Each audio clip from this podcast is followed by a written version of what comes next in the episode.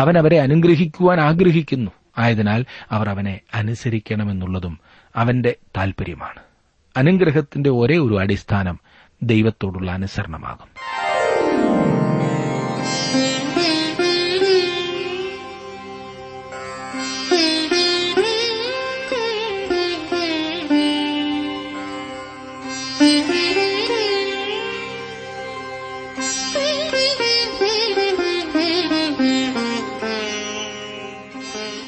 T W ആറിന്റെ വേദപഠന class ആരംഭിക്കുകയാണ്. ജീവസന്ദേശം. ജീവസന്ദേശം വചന പഠന ക്ലാസ്സിലേക്ക് എല്ലാ മാന്യ ശ്രോതാക്കൾക്കും സ്വാഗതം. നൂറ്റി പത്തൊമ്പതാം സങ്കീർത്തനത്തിന്റെ മുപ്പത്തിയെട്ടാം വാക്യത്തിൽ സങ്കീർത്തനക്കാരൻ ഇങ്ങനെ പ്രാർത്ഥിക്കുന്നു നിന്നോടുള്ള ഭക്തിയെ വർദ്ധിപ്പിക്കുന്നതായ നിന്റെ വചനത്തെ അടിയനെ നിവർത്തിക്കണമേ. അതെ ഭക്തിയെ വർദ്ധിപ്പിക്കുന്ന ദൈവവചനം ഇന്നും ബ്രദർ ജോർജ് ഫിലിപ്പിൽ നിന്നും നാം ശ്രവിക്കുവാൻ പോകുകയാണ് പ്രാർത്ഥനയോടെ നമുക്ക് ശ്രവിക്കാം. ഇന്നത്തെ പാഠഭാഗം ആവർത്തന പുസ്തകം അധ്യായം നാല്.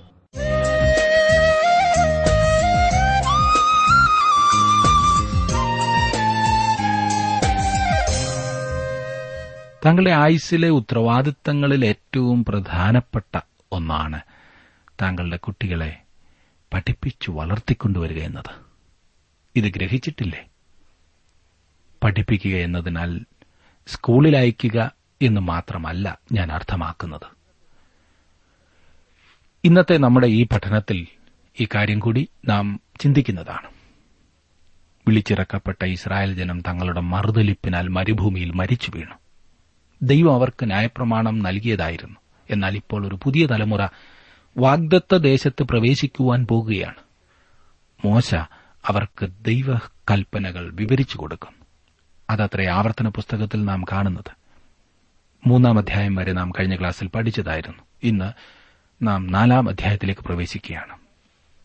ഇസ്രായേൽ മക്കളുടെ മരുഭൂമി യാത്രയെക്കുറിച്ചുള്ള മോശയുടെ പ്രത്യവലോകനം ഈ അധ്യായത്തിൽ അവസാനിക്കുന്നു. അവർ യോർദാൻ നദിയുടെ കിഴക്കേ കരയിൽ നെബോ പർവതത്തിനടുത്ത് എത്തിയിരിക്കുന്നു. മോശ തന്റെ അന്തിമമായ ഉപദേശങ്ങൾ ജനത്തിന് കൊടുക്കുന്നു.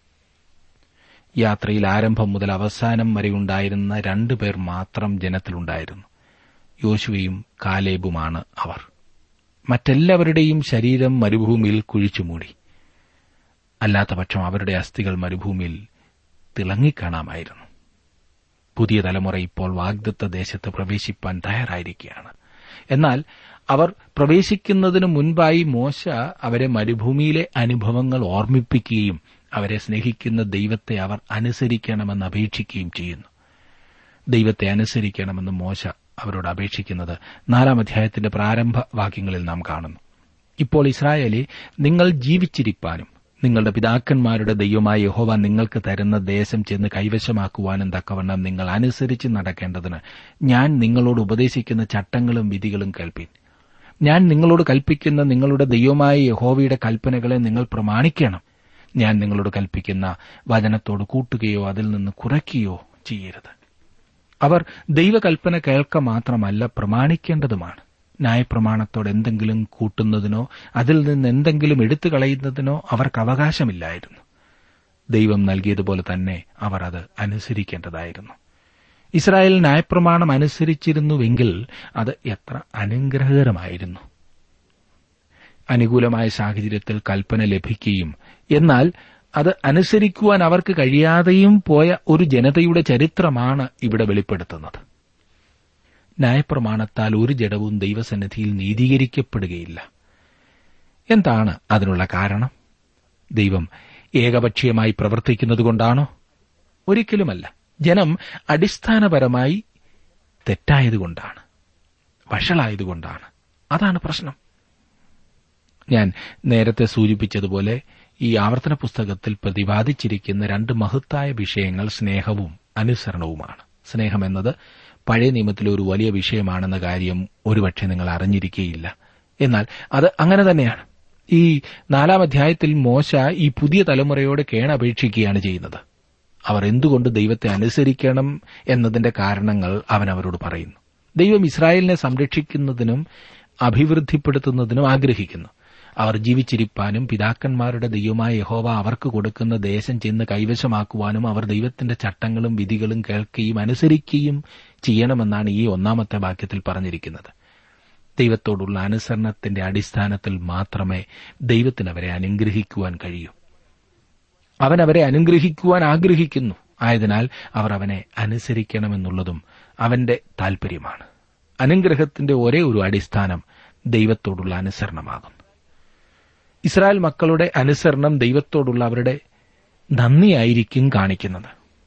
അഞ്ചു മുതലുള്ള വാക്യങ്ങളിൽ നാം വായിക്കുന്നത് നിങ്ങൾ കൈവശമാക്കുവാൻ ചെല്ലുന്ന ദേശത്ത് നിങ്ങൾ അനുസരിച്ച് നടപ്പാനായി എന്റെ ദൈവമായ യഹോവ എന്നോട് കൽപ്പിച്ചതുപോലെ ഞാൻ നിങ്ങളോട് ചട്ടങ്ങളും വിധികളും ഉപദേശിച്ചിരിക്കുന്നു. അവയെ പ്രമാണിച്ച് നടപ്പീൻ. ഇതുതന്നെയല്ലോ ജാതികളുടെ ദൃഷ്ടിയിൽ നിങ്ങളുടെ ജ്ഞാനവും വിവേകവുമായിരിക്കുന്നത്. അവർ ഈ കൽപ്പനകളൊക്കെയും കേട്ടിട്ട് ഈ ശ്രേഷ്ഠ ജാതി ജ്ഞാനവും വിവേകവുമുള്ള ജനം തന്നെ എന്ന് പറയും. നമ്മുടെ ദൈവമായ യഹോവയോട് നാം വിളിച്ചപേക്ഷിക്കുമ്പോഴൊക്കെയും അവൻ നമുക്ക് അടുത്തിരിക്കുന്നത് പോലെ ദൈവം ഇത്ര അടുത്തിരിക്കുന്ന ശ്രേഷ്ഠജാതി ഏതുള്ളൂ? ഞാൻ ഇന്ന് നിങ്ങളുടെ മുൻപിൽ വെക്കുന്ന ഈ സകല ന്യായപ്രമാണവും പോലെ ഇത്ര നീതിയുള്ള ചട്ടങ്ങളും വിധികളുമുള്ള ശ്രേഷ്ഠ ജാതി ഏതുള്ളൂ? ദൈവം അവരെ അത്യധികമായി അനുഗ്രഹിച്ചിരിക്കുന്നു. അവർ അനുസരണത്തിൽ കൂടി അവനോട് നന്ദി കാണിക്കേണ്ടതാണ്. ഇസ്രായേൽ ജനം എന്തുകൊണ്ട് ദൈവത്തെ അനുസരിക്കണം എന്നതിന്റെ കാരണങ്ങളാണല്ലോ ഞാൻ പറഞ്ഞു വരുന്നത്. ഒന്നാമതായി ദൈവം ഇസ്രായേലിനെ സംരക്ഷിക്കുന്നതിനും അഭിവൃദ്ധിപ്പെടുത്തുന്നതിനും ആഗ്രഹിക്കുന്നു. അതാണ് ഒന്നാമത്തെ കാരണം. രണ്ടാമതായി ഇസ്രായേൽ മക്കളുടെ അനുസരണം ദൈവത്തോടുള്ള അവരുടെ നന്ദിയായിരിക്കും കാണിക്കുന്നത്. മൂന്നാമതായി അവരോടുള്ള ദൈവസ്നേഹം അനുസരിക്കുന്നതിനുള്ള പ്രേരണയായി കാണേണ്ടതാണ്. മുപ്പത്തിയേഴാം വാക്യത്തിൽ നാം കാണുന്നത് നിന്റെ പിതാക്കന്മാരെ സ്നേഹിച്ചതുകൊണ്ട് അവൻ അവരുടെ സന്തതിയെ തെരഞ്ഞെടുത്തു. ദൈവം ആരെയെങ്കിലും സ്നേഹിക്കുന്നു എന്ന് ദൈവം തന്നെ പറഞ്ഞിരിക്കുന്നത് വേദപുസ്തകത്തിൽ ആദ്യമായി കാണുന്നത് ഇവിടെയാണ്. ഉൽപ്പത്തി പുസ്തകത്തിന്റെ ആരംഭം മുതൽ ദൈവം മനുഷ്യനെ സ്നേഹിക്കുന്നു എന്ന കാര്യം വെളിപ്പെടുത്തിക്കൊണ്ടാണ് ഇരുന്നത് എന്നാൽ ഇതുവരെയും അതിനെക്കുറിച്ച് അവൻ ഒന്നും തന്നെ വ്യക്തമായി നേരിട്ട് പറഞ്ഞിരുന്നില്ല. ഇവിടെയാണ് ആദ്യമായി അക്കാര്യം സൂചിപ്പിക്കുന്നത്. അവിടുന്ന് നേരത്തെ അവരെ മിശ്രൈമിൽ നിന്ന് വിടുവിച്ചു. അവൻ ഇനിയും അതിൽ വലിയതും ശക്തവുമായ കാര്യങ്ങൾ അവർക്ക് വേണ്ടി പ്രവർത്തിക്കുവാൻ പോവുകയാണ്. ദൈവം അവരെ സ്നേഹിക്കുന്നു എന്നതത്ര ഈ പ്രവർത്തനങ്ങളുടെ എല്ലാം അടിസ്ഥാനവും പ്രധാനപ്പെട്ടതുമായ കാര്യം. അതെ ഇന്ന് ഓരോ വ്യക്തിയും അറിഞ്ഞിരിക്കേണ്ട കാര്യമാണിത്. താങ്കൾ ആരായിരുന്നാലും സുഹൃത്തെ ദൈവം താങ്കളെ സ്നേഹിക്കുന്നു. താങ്കൾ എല്ലായ്പ്പോഴും ദൈവസ്നേഹം അനുഭവിക്കുന്നില്ലായിരിക്കാം. ദൈവത്തിന് അതെ നമുക്കും മധ്യേ നമ്മുടെ പാപം മറപിടിച്ചിരിക്കുകയാണ്. നമ്മുടെ പാപത്തിനപ്പുറമായി അവൻ നമ്മെ സ്നേഹിക്കുന്നു. ക്രിസ്തുവിന്റെ ക്രൂശിന്മേൽ അവിടുന്ന് ആ സ്നേഹം വെളിപ്പെടുത്തി. നാം ക്രിസ്തുവിനെ നമ്മുടെ രക്ഷകനായി സ്വീകരിക്കുമ്പോൾ നമുക്ക് ദൈവസ്നേഹം അനുഭവമാക്കുവാൻ കഴിയും. നാലാമതായി അവർ ദൈവത്തിന്റെ വകയായതിനാൽ അവർ ദൈവത്തെ അനുസരിക്കേണ്ടതാണ്. ആവർത്തന പുസ്തകം പതിനാലാം അധ്യായത്തിന്റെ ഒന്നാം വാക്യത്തിൽ നാം വായിക്കുന്നത് നിങ്ങൾ നിങ്ങളുടെ ദൈവമായ യഹോവയ്ക്ക് മക്കളാകുന്നു. മരിച്ചവന് വേണ്ടി നിങ്ങളെ മുറിവേൽപ്പിക്കുകയോ നിങ്ങൾക്ക് മുൻകഷണ്ടി ഉണ്ടാക്കുകയോ അരുത്. പ്രിയ സഹോദര പ്രിയ സഹോദരി ദൈവത്തോടുള്ള അനുസരണമാണ് ജീവിതത്തിന്റെ ഒന്നാമത്തെ പ്രമാണം. മനുഷ്യന് സ്വാഭാവികമായി ദൈവത്തോട് ഒരു വെറുപ്പാണുള്ളത്. അവന് ലോകത്തോടും ജഡത്തോടും പിശാചിനോടുമാണ് കൂടുതൽ പറ്റുപടിയുള്ളത്. മനുഷ്യന് ദൈവത്തെ അനുസരിപ്പാനുള്ള താൽപര്യമില്ല എന്ന് മാത്രമല്ല വാസ്തവത്തിൽ അവൻ ദൈവത്തോട് ശത്രുതയിലാണ്. തിരുവചനം ആദ്യോടന്തം നോക്കുമ്പോൾ മനുഷ്യന് ദൈവത്തോടുള്ള എതിർപ്പ് പലയിടത്തും പ്രകടമായി കാണുവാൻ കഴിയും. ഇന്നും മനുഷ്യനിൽ അത് തന്നെ നമുക്ക് കാണുവാൻ കഴിയും. ദൈവവചനത്തിനും മാത്രമേ ആ എതിർപ്പിനെ മനുഷ്യനിൽ നിന്ന് അകറ്റുവാൻ കഴിയുകയുള്ളൂ. ഇസ്രായേൽ ദൈവകൽപ്പന അനുസരിച്ചിരുന്നെങ്കിൽ എത്ര നന്നായിരുന്നു. എത്രമാത്രം അനുഗ്രഹം അവർക്ക് ലഭിക്കുമായിരുന്നു. മൂന്നും നാലും വാക്യങ്ങളിലേക്ക് നാം വരുമ്പോൾ അനുസരണത്തിന്റെയും അനുസരണക്കേടിന്റെയും ഫലങ്ങളെക്കുറിച്ച് മോശ പറയുന്നത് നമുക്ക് കാണുവാൻ സാധിക്കും.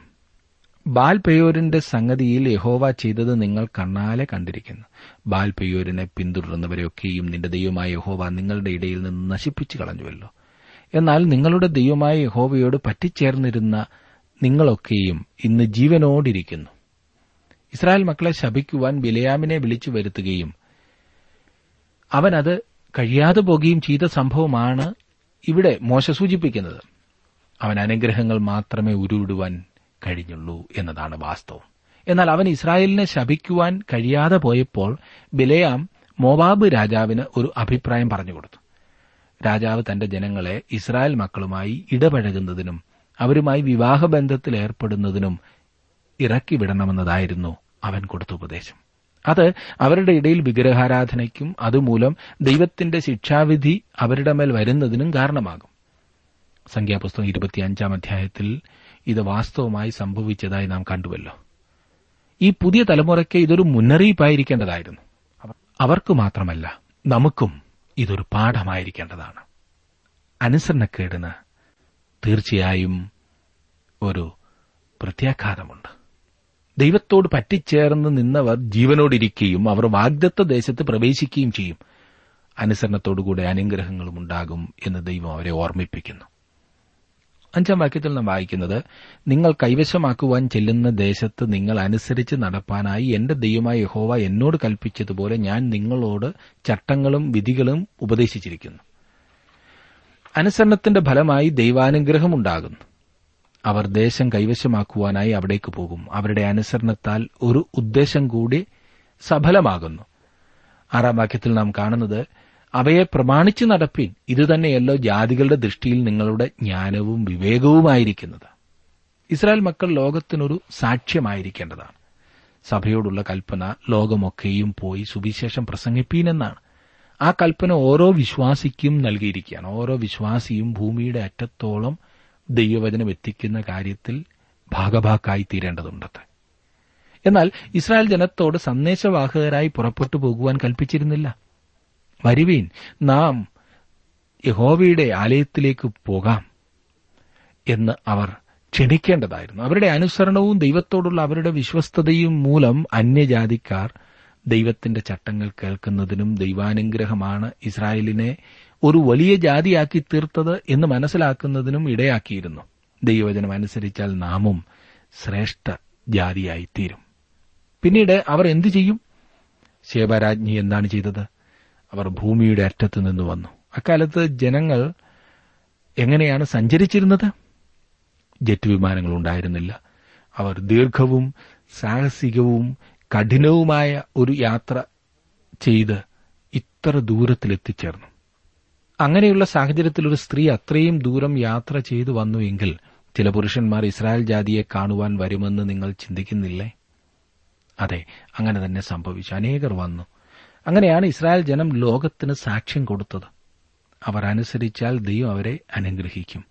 അവർ ജാതികൾക്കൊരു സാക്ഷ്യമായി തീരുകയും ചെയ്യും.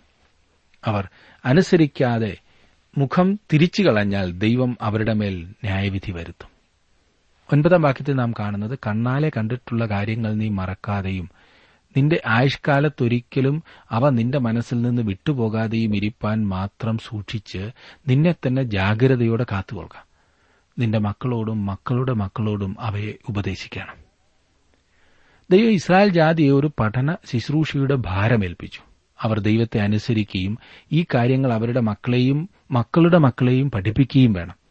കുട്ടികളുടെ വിദ്യാഭ്യാസമാണ് ഏതൊരു രാഷ്ട്രത്തിന്റെയും ഏറ്റവും വലിയ ഉത്തരവാദിത്തം ഈ വിദ്യാഭ്യാസത്തിന് വേണ്ടി എന്തുമാത്രം പണം നാം ചെലവഴിക്കുന്നു? ഏതൊരു ജനതയുടെയും ഏറ്റവും വലിയ പരാജയവും വിദ്യാഭ്യാസത്തിലുള്ള പരാജയം അത്രേ വിദ്യാഭ്യാസം ശരിയായതല്ലെങ്കിൽ എല്ലാം തെറ്റും എന്ന കാര്യം മറക്കരുത്. ഈ കാര്യത്തിൽ വിദ്യാഭ്യാസ സ്ഥാപനങ്ങളെ കുറ്റം പറഞ്ഞിട്ട് കാര്യമില്ല. എവിടെയാണ് പ്രശ്നമെന്ന് താങ്കൾ ശ്രദ്ധിച്ചിട്ടുണ്ടോ? അത് ഭവനത്തിൽ തന്നെയാണ്.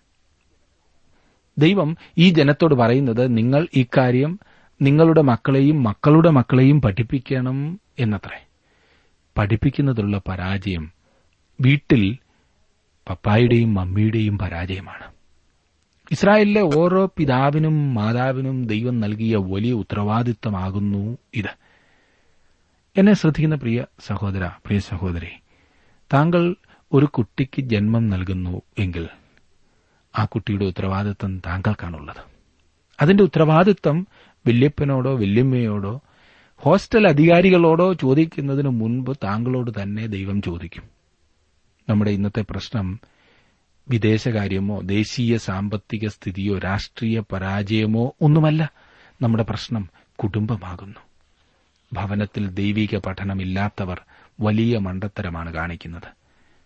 ഇന്ന് കുഞ്ഞുങ്ങളെ വലിയവരാക്കുവാൻ പണക്കാരാക്കുവാൻ നാം സകല ആത്മീക മൂല്യങ്ങളും നഷ്ടപ്പെടുത്തി ഇറങ്ങിത്തിരിച്ചിരിക്കുകയല്ലേ? ലോകപ്രകാരമുള്ള പഠനത്തിന്റെ ഒരു ശതമാനമെങ്കിലും ആത്മീയ കാര്യങ്ങൾക്കായി പ്രോത്സാഹിപ്പിച്ചിരുന്നുവെങ്കിൽ എത്ര നന്നായിരുന്നു. മാതാപിതാക്കളിൽ നിന്നും സ്നേഹവും കരുതലും പഠനവും ആശയവിനിമയവും ലഭിക്കാത്തതിനാൽ ലോകത്തിൽ അലഞ്ഞു തിരിഞ്ഞ് നടക്കേണ്ടി വരുന്നവരുടെ ഉത്തരവാദിത്വത്തിന്റെ കണക്ക് ദൈവം അതെ മാതാപിതാക്കളോട് ചോദിക്കുവാൻ പോകുകയാണ്. അതെ ഈ വിവാഹമോചനം നടത്തിയവരോടും കുഞ്ഞുങ്ങളുടെ കാര്യത്തെക്കാൾ മറ്റു പലതിനും പ്രാധാന്യം കൊടുത്ത് ജീവിച്ചവരോടും ദൈവം കണക്ക് ചോദിക്കുമെന്ന കാര്യത്തിൽ രണ്ടു പക്ഷമില്ല സ്വന്തം താൽപര്യങ്ങൾക്ക് വേണ്ടി വിവാഹമോചനം നടത്തുന്നവർ പ്രത്യേകം ശ്രദ്ധിക്കണം. നിങ്ങൾ നിങ്ങൾക്ക് തന്നെ ശാപം വരുത്തി വെക്കുകയാണ്. അതുപോലെ തന്നെ കുഞ്ഞുങ്ങളെ കൂടെ താമസിപ്പിച്ച് പഠിപ്പിക്കുവാനും സ്നേഹവും കരുതലും ഒക്കെ നൽകുവാനും സാധിക്കാത്തവർ വലിയ തെറ്റാണ് കാണിക്കുന്നത്. ഞാൻ ചെറിയ കുട്ടികളുടെ കാര്യമാണ് പ്രധാനമായും ഉദ്ദേശിക്കുന്നത്. പണത്തേക്കാൾ വലുതാണ് താങ്കൾ താങ്കളുടെ കുട്ടിക്ക് നൽകുന്ന അഭ്യസനം സ്നേഹം കരുതൽ. മാതാപിതാക്കൾ ആയിരിക്കുക എന്നാൽ എത്ര വലിയ ഉത്തരവാദിത്വമാകുന്നു എന്നറിയാമോ? ദൈവം ഇത് ഇസ്രായേലിന് വ്യക്തമാക്കി കൊടുക്കുന്നു. ആ രാഷ്ട്രം പരാജയപ്പെട്ടപ്പോൾ അവർ ഭവനത്തിലാണ് പരാജയപ്പെട്ടത് കുടുംബത്തിൽ. അതിനെ ദൈവം ന്യായം വിധിക്കുകയും ചെയ്തു. പന്ത്രണ്ടാം വാക്യത്തിൽ നാം കാണുന്നത് യഹോവ തീയുടെ നടുവിൽ നിന്ന് നിങ്ങളോട് അരളി ചെയ്തത്. നിങ്ങൾ വാക്കുകളുടെ ശബ്ദം കേട്ടു. ശബ്ദം മാത്രം കേട്ടതല്ലാതെ രൂപം ഒന്നും കണ്ടില്ല. യേശുക്രിസ്തു വളരെ വ്യക്തമായി ഇത് പ്രസ്താവിക്കുകയുണ്ടായി. അവൻ പറഞ്ഞു ദൈവം ആത്മാവാകുന്നു. അവനെ നമസ്കരിക്കുന്നവർ ആത്മാവിലും സത്യത്തിലും നമസ്കരിക്കേണ്ടതാണ്. യാതൊരു വിധത്തിലും ഉള്ള ദൈവത്തിന്റെ രൂപങ്ങൾ ജനങ്ങൾക്ക് ഉണ്ടായിരിക്കുവാൻ പാടില്ല. കർത്താവായ യേശുക്രിസ്തു ഒരു മനുഷ്യനായി അവതരിച്ചു. എന്നാൽ അവന്റെ ശാരീരികമായ ഒരു വിവരണവും നമുക്ക് ലഭിച്ചിട്ടില്ല. ഞാൻ സങ്കുചിതമായി ചിന്തിക്കുന്നു എന്ന് ചിലർ പറഞ്ഞേക്കാം. അങ്ങനെ നിങ്ങൾ പറഞ്ഞില്ലെങ്കിൽ ഞാൻ പറയട്ടെ യേശുവിന്റേതെന്ന് പറഞ്ഞിട്ടുള്ള ഒരു ചിത്രത്തിലും ഞാൻ വിശ്വസിക്കുന്നില്ല. അങ്ങനൊരു ചിത്രം യേശുവിന്റേത് വരയ്ക്കുവാൻ ആരാലും സാധ്യമല്ല. കാരണം അങ്ങനെ ഒന്നുണ്ടെന്ന് ചരിത്രത്തിലെങ്ങും നാം കാണുന്നില്ല. യേശുവിന്റേതെന്ന് പറഞ്ഞു വെച്ചിരിക്കുന്ന ചിത്രങ്ങൾ വെറും കബളിപ്പിക്കൽ മാത്രമാണ് എന്ന കാര്യം മറക്കരുത്. അനേകം നല്ല ആളുകൾ എന്നോട് പറയാറുണ്ട് ഈ പറയുന്ന ചിത്രങ്ങൾ മൂലം യേശുവിനെ അർത്ഥവത്തായി ആരാധിക്കുവാൻ അവർക്ക് സാധിക്കുന്നുണ്ടെന്ന്. അതേ സുഹൃത്തെ സാത്താന്റെ ഒരു വഞ്ചന മാത്രമാണത്. ഇതിനെക്കുറിച്ചൊരു വ്യാഖ്യാതാവ് പറഞ്ഞിരിക്കുന്നത് ഇപ്രകാരമാണ്. തങ്ങളുടെ ഹൃദയത്തിൽ നിന്നും യേശുവിന്റെ സാന്നിധ്യം നഷ്ടപ്പെട്ടു എന്ന് തോന്നുന്നതുവരെയും യേശുവിന്റെ ഒരു ചിത്രം വരയ്ക്കുവാൻ മനുഷ്യർ മെനക്കെടില്ല. ശരിയല്ലേ? അവനെ നമ്മുടെ ഹൃദയത്തിലാണ് നമുക്കിന്ന് ആവശ്യം. അല്ലാതെ മനോഹരമായി ക്യാൻവാസിൽ വരച്ചതല്ല. ഈ കാര്യത്തിൽ താങ്കളെ ഇനിയും ആരും ചതിക്കരുത്. ഈ പടത്തിന് മുൻപിൽ നേർച്ച കാഴ്ചകൾ കഴിക്കുകയുമരുത് അത് ദൈവത്തിന് പ്രസാദമല്ല എന്ന് ദൈവവചനം വ്യക്തമായി പറഞ്ഞിരിക്കുന്നു. ഇരുപത്തിനാലും ഇരുപത്തിയഞ്ചും ഇരുപത്തിയാറും ഇരുപത്തിയേഴും വാക്യങ്ങൾ നമുക്ക് നോക്കാം. നിന്റെ ദൈവമായ യഹോവ ദഹിപ്പിക്കുന്ന അഗ്നിയല്ലോ തീഷ്ണതയുള്ള ദൈവം തന്നെ. നീ മക്കളെയും മക്കളുടെ മക്കളെയും ജനിപ്പിച്ച് ദേശത്തേറെക്കാലം പാർത്ത് വഷളായി തീർന്നിട്ട് വല്ലതിന്റെയും സദൃശ്യമായ വിഗ്രഹമുണ്ടാക്കി നിന്റെ ദൈവമായ യഹോവയ്ക്ക് അനിഷ്ടമായുള്ളത് ചെയ്ത് അവനെ കോപിപ്പിച്ചാൽ നിങ്ങൾ കൈവശമാക്കേണ്ടതിന് യോർദാൻ കടന്നു ചെല്ലുന്ന ദേശത്ത് നിങ്ങൾ വേഗത്തിൽ നശിച്ചു പോകുമെന്ന് ഞാൻ ഇന്ന് ആകാശത്തെയും ഭൂമിയെയും നിങ്ങൾക്ക് വിരോധമായി സാക്ഷി നിർത്തി പറയുന്നു. നിങ്ങൾ അവിടെ ദീർഘായുസോടിരിക്കാതെ നിർമൂലമായി പോകും. യഹോവ നിങ്ങളെ ജാതികളുടെ ഇടയിൽ ചിതറിക്കും. യഹോവ നിങ്ങളെ കൊണ്ടുപോയാക്കുന്ന ജാതികളുടെ ഇടയിൽ നിങ്ങൾ ചുരുക്കം പേരായി ശേഷിക്കും. ഇസ്രായേൽ ജാതി ഇന്നും അവരുടെ അനുസരണക്കേടിന്റെ സാക്ഷ്യമായി ലോകത്ത് നിലകൊള്ളുന്നു. അവർ ഇന്ന് ലോകത്തിൽ ചിതറപ്പെട്ടിരിക്കുകയാണ്. ദൈവം അരുത് എന്ന് കൽപ്പിച്ച കാര്യം അവർ ചെയ്തതാണ് അതിന്റെ കാരണം. ഇന്നവർ ദേശത്തേക്ക് മടങ്ങി വന്നിരിക്കുകയാണെന്ന് നിങ്ങൾ പറഞ്ഞേക്കാം. എന്നാൽ അവർക്ക് പ്രശ്നങ്ങൾ മാത്രമാണുള്ളത്. ഇസ്രായേൽ ജനം ദൈവത്തിങ്കിൽ നിന്നും മുഖം തിരിച്ചു കളഞ്ഞതിനാൽ അവർ ദൈവന്യായവിധിയിലാണ് ഇപ്പോഴും കഴിയുന്നത്. അവനെ തള്ളിപ്പറയുന്ന ഏതൊരു ജാതിയുടെ മേലും ശിക്ഷാവിധി ഉണ്ടാകും എന്ന കാര്യം മറക്കരുത്. ഇന്ന് നാം പഠിച്ചിരിക്കേണ്ട ശ്രേഷ്ഠമായ ഒരു പാഠമാണിത്. മുപ്പതാം വാക്യത്തിൽ നാം കാണുന്നത് നീ ക്ലേശത്തിലാകുകയും ഇവയൊക്കെയും നിന്റെ മേൽ വരികയും ചെയ്യുമ്പോൾ നീ ഭാവി കാലത്ത് നിന്റെ ദൈവമായ യഹോവയുടെ അടുക്കലേക്ക് തിരിഞ്ഞ് അവന്റെ വാക്ക് അനുസരിക്കും. വരുവാനിരിക്കുന്ന മഹാപീഡനത്തെക്കുറിച്ച് ആദ്യമായി സൂചിപ്പിക്കുന്നത് ഇവിടെയാണ്. നീ ഭാവി കാലത്ത് നിന്റെ ദൈവമായ യഹോവയുടെ അടുക്കലേക്ക് തിരിഞ്ഞ് അവന്റെ വാക്കനുസരിക്കും എന്ന് ദൈവം പറയുന്നു. മുപ്പത്തിയൊന്നാം വാക്യത്തിൽ നിന്റെ ദൈവമായ യഹോവ കരുണയുള്ള ദൈവമല്ലോ.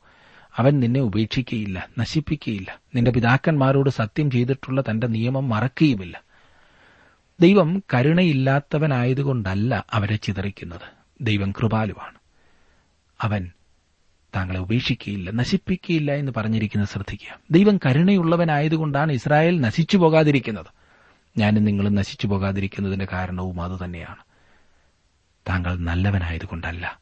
ദൈവത്തിന്റെ കരുണ ഒന്ന് മാത്രമാണ് താങ്കൾ രക്ഷിക്കപ്പെടുവാൻ കാരണം. ഇസ്രായേലിനോട് എന്ന പോലെ ദൈവം നമ്മോടും കരുണയുള്ളവനത്രേ. ദൈവത്തിന് അവരോടുള്ള കരുണ മോശ കൂടുതലായി അവർക്ക് കാണിച്ചു കൊടുക്കുന്നു. മുപ്പത്തിമൂന്നും മുപ്പത്തിനാലും വാക്യങ്ങളിൽ ഏതൊരു ജാതിയെങ്കിലും നീ കേട്ടതുപോലെ തീയുടെ നടുവിൽ നിന്ന് സംസാരിക്കുന്ന ദൈവത്തിന്റെ ശബ്ദം കേൾക്കുകയും ജീവനോടിരിക്കുകയും ചെയ്തിട്ടുണ്ടോ? അല്ലെങ്കിൽ നിങ്ങളുടെ ദൈവമായ യഹോവ മിസ്രൈമിൽ വെച്ച് നീ കാണുക നിങ്ങൾക്കു വേണ്ടി ചെയ്തതുപോലെയൊക്കെയും പരീക്ഷകൾ അടയാളങ്ങൾ അത്ഭുതങ്ങൾ യുദ്ധം ബലമുള്ള കൈ നീട്ടിയ ഭുജം വലയ ഭയങ്കര പ്രവൃത്തികൾ എന്നിവയാൽ ദൈവം ഒരു ജാതിയെ മറ്റൊരു ജാതിയുടെ നടുവിൽ നിന്ന് തനിക്കായി ചെന്നെടുപ്പാൻ ഉദ്യമിച്ചിട്ടുണ്ടോ? ദൈവം ഇവയെല്ലാം അവരുടെ പിതാക്കന്മാരുടെ കണ്ണിന് മുൻപാകെ ചെയ്തു. അവ അവർ മറക്കരുതെന്നാണ് ദൈവത്തിന്റെ താൽപര്യം. ദൈവം അവരോട് കരുണയുള്ളവനായിരുന്നു എന്ന കാര്യം ഞാൻ വീണ്ടും ഓർപ്പിക്കട്ടെ. മുപ്പത്തിയേഴ് മുപ്പത്തിയെട്ടും വാക്യങ്ങളിൽ നിന്റെ പിതാക്കന്മാരെ സ്നേഹിച്ചതുകൊണ്ട് അവൻ അവരുടെ സന്തതിയെ തെരഞ്ഞെടുത്തു. നിന്നേക്കാൾ വലുപ്പവും ബലവുമുള്ള ജാതികളെ നിന്റെ മുൻപിൽ നിന്ന് നീക്കിക്കളവാനും. ഇന്നുള്ളതുപോലെ അവരുടെ ദേശത്തെ നിനക്ക് അവകാശമായി തരേണ്ടതിന് നിന്നെ കൊണ്ടുപോയാക്കുവാനും തന്റെ സാന്നിധ്യവും മഹാശക്തിയും കൊണ്ട് മിശ്രൈമിൽ നിന്ന് നിന്നെ പുറപ്പെടുവിച്ചു.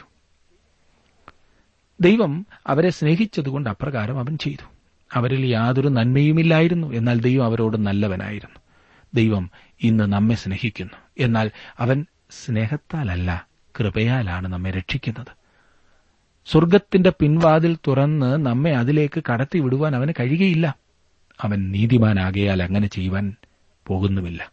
നമ്മുടെ പാപങ്ങൾക്ക് വേണ്ടി ഒരു യാഗം കഴിക്കേണ്ടത് ആവശ്യമായിരുന്നു. അവിടുത്തെ സ്നേഹം മൂലം ക്രിസ്തുവിനെ നമുക്ക് വേണ്ടി മരിപ്പാൻ ലോകത്തിലേക്ക് അയച്ചു.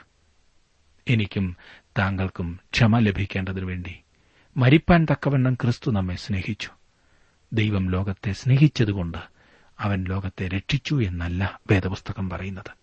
ദൈവം ലോകത്തെ സ്നേഹിച്ചതുകൊണ്ട് അവൻ തന്റെ ഏകജാതനായ പുത്രനെ നൽകിയെന്നാണ് തിരുവചനത്തിൽ പറഞ്ഞിരിക്കുന്നത്. അവനിൽ വിശ്വസിക്കുന്ന ഏതൊരാൾക്കും അത് ആര് തന്നെയായാലും നശിച്ചു പോകാതെ നിത്യജീവൻ പ്രാപിക്കേണ്ടതിനാണ് അവൻ അപ്രകാരം ചെയ്തത്. എന്നെ ശ്രദ്ധിക്കുന്ന പ്രിയ സുഹൃത്തെ താങ്കളുടെ ജീവിതത്തിൽ ഈ നിത്യജീവന്റെ അവകാശിയായി തീർന്നിട്ടുണ്ട് എന്നുള്ള ഉറപ്പുണ്ടോ? ദൈവത്തെ സ്നേഹിപ്പാൻ ദൈവസ്നേഹം ആസ്വദിക്കുവാൻ താങ്കൾക്ക് സാധിക്കുന്നുണ്ടോ? ജീവിതത്തെ അതിനായി ദൈവകരങ്ങളിലേക്ക് സമർപ്പിക്കൂ. ദൈവം താങ്കളെ സഹായിക്കട്ടെ അനുഗ്രഹിക്കട്ടെ.